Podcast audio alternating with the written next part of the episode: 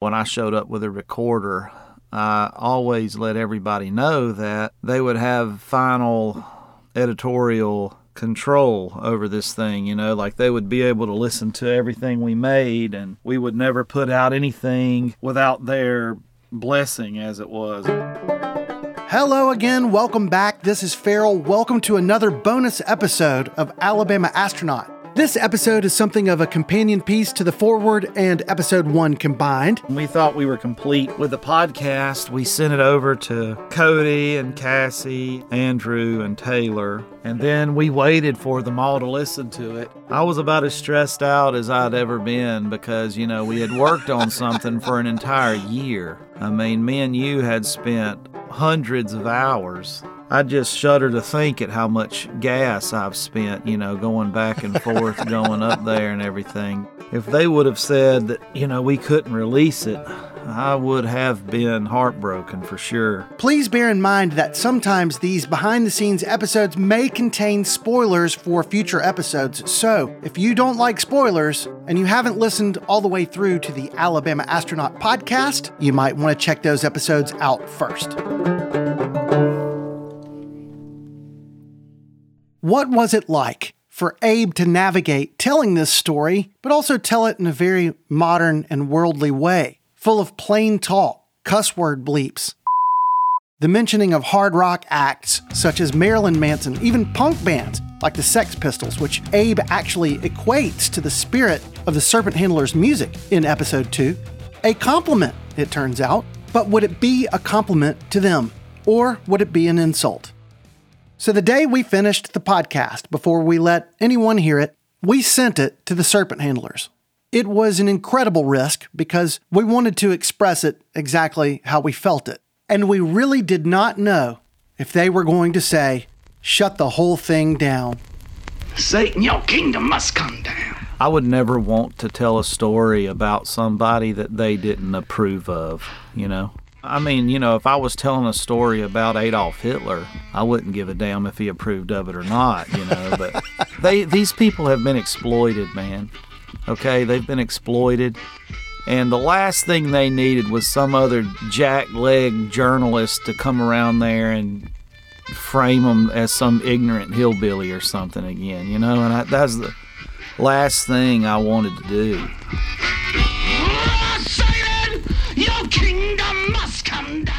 It's important to me to show them, you know, the same respect that I would want to be treated with. You know, all I'm saying, man, it goes back to that old treat others how you want to be treated. That's a pretty good way to live, I think. Your kingdom must come down. This is the first episode of the Alabama Astronaut bonus level series.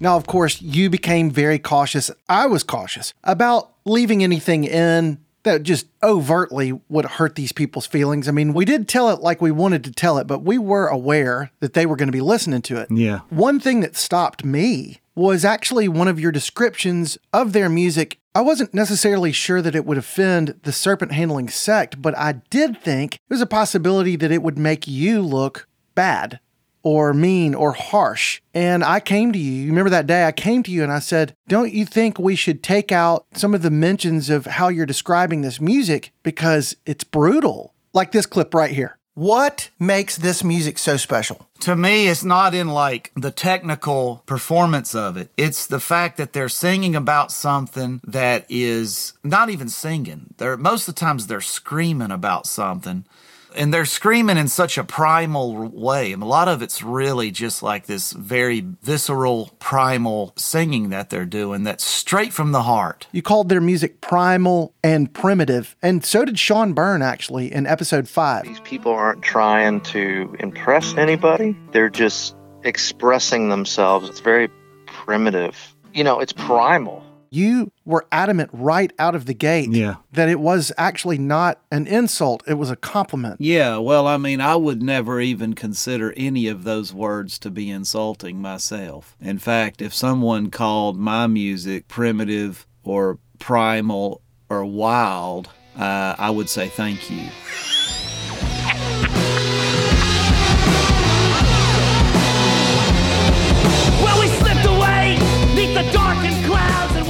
That's the kind of music that I find very appealing.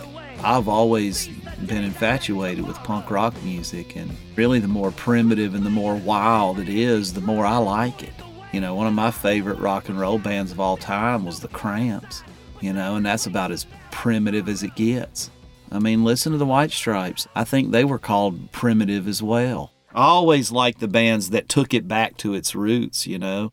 Teenage Jesus and the Jerks is one of my favorite bands of all time, and it was uh, it was literally like a guitar and one drum, not a set of drums, one drum, and Lydia Lunch just screaming over the top of it whenever I really get like stale artistically, I can turn on Sonic Youth. Sonic Youth came out of the no wave scene, you know, which was just a deconstruction of all that BS that they called rock and roll music. And they just deconstructed and took it back to its most primitive and basic elements and then kind of created around that. And it's incredibly beautiful to me.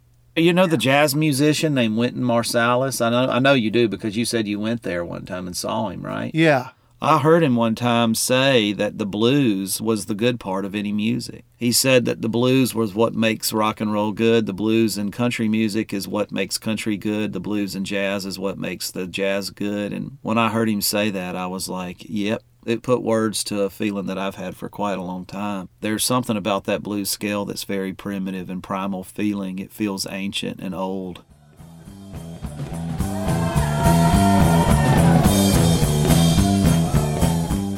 There's so much left to say. I mean, there has to be a season two because, I mean, honestly, there's so much that we've uncovered about this music that we've yet to tell, and some really remarkable stories. I mean, stories that have never been published. And I know that because I've read all the books and they ain't never been published. I believe it's going to shock people to know just how close serpent handling music is to them, and they never even knew it, you know.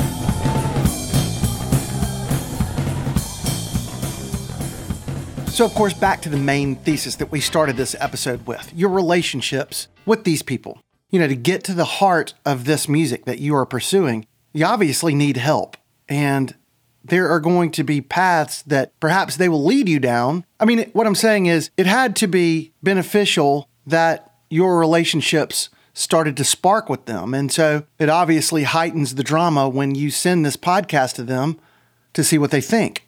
When you said that we spent those agonizing days, that was probably what about that was before Christmas. It was actually in November. When you sent them all of the episodes at once to hear. Yeah. What were you most concerned about? Was there a portion? Everyone that's listening to this has heard the entire series. What were you worried about? I was worried that they were going to listen to the first couple episodes and say, see, he got us, he tricked us, or something like that, without listening to the whole thing because it goes without saying, my perspective on the whole thing changed a lot. And I told them whenever I gave it to them, I said, now listen, y'all don't stop at the beginning. Just listen to it all the way through because those first episodes were made before I even had really any type of real relationship with them. It was, I was kindly looking at them more as subjects than people as I became closer to them and they became more like real human beings to me. And I began to uh, look past just this one, some people would call outrageous detail of their manner of worship. You just, I don't know, man. You know, you just, you just start uh, you start thinking about the whole thing differently. Okay, so you send it to them.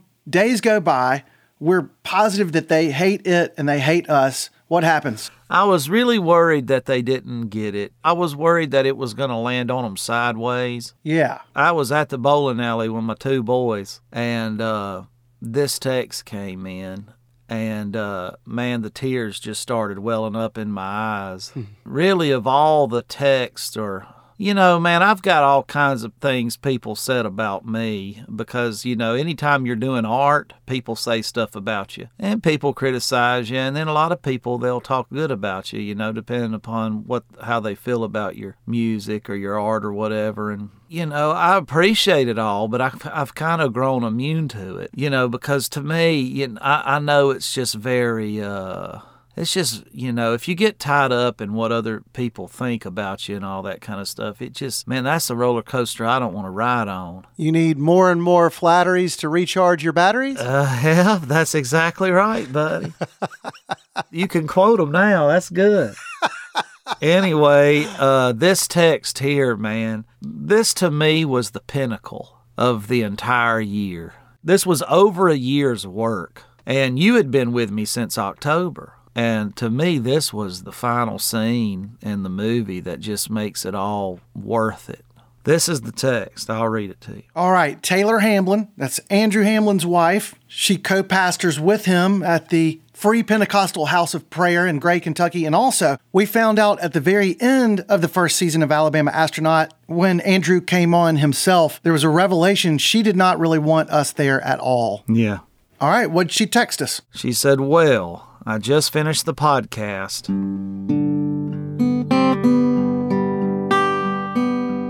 Let me say, first of all, I was your hardest critic. If there was a single person you've ever met in your life that was against you, it was me. I did not trust you. I did not want you coming. I didn't want to let you set up equipment. I knew without a shadow of a doubt you were coming to exploit us.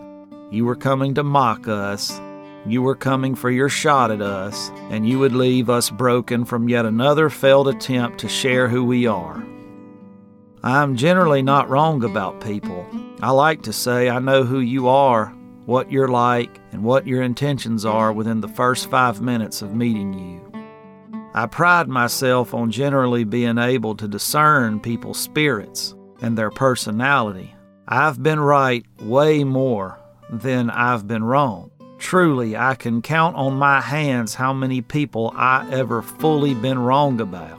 I know people, but when I tell you that I have never in my life been more glad about the fact that I was wrong about someone, it's you, Abe.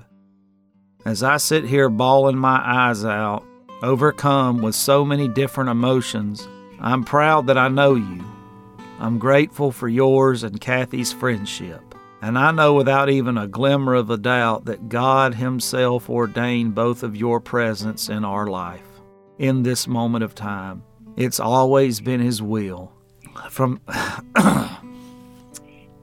from the time you were a minister yourself until now, our friendship was ordained. You've been where you've been. You've been through what you have. You ran away as far as you could from religion. You've looked at it all in a negative light so that God could mold you for this very purpose.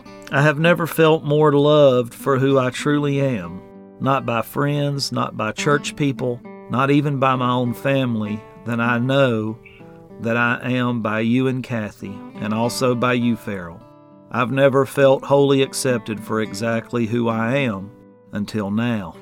You've talked all through the podcast about how life changing this has been for you, but what I don't think you truly realize is how life changing this has been for us, and even more than us, for me.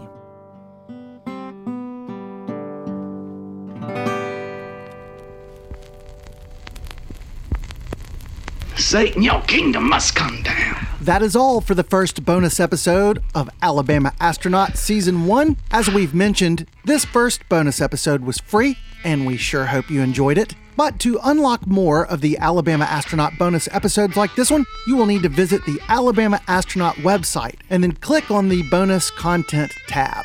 There you can sign up for one of two tiers the $5 Astronauts subscription, which gets you all seven bonus episodes, or the Orbital Astronaut tier, which for $10 a month gets you all of these episodes plus video installments of Q&A with Ferrill and Abe. We will give you the opportunity to submit your questions to Abe and me, and if your question is selected, Abe will do his best to answer them. But either way, you will get to see it all. Abe answering audience questions with the Orbital Astronaut subscription. How could that be bad? To all of you who have subscribed, next week we will take a scary van ride up to West Virginia in the desolate hills on the shoulder of Abe, who risks his life and limb for these songs. Until then, thank you all for listening to Alabama Astronaut, the podcast.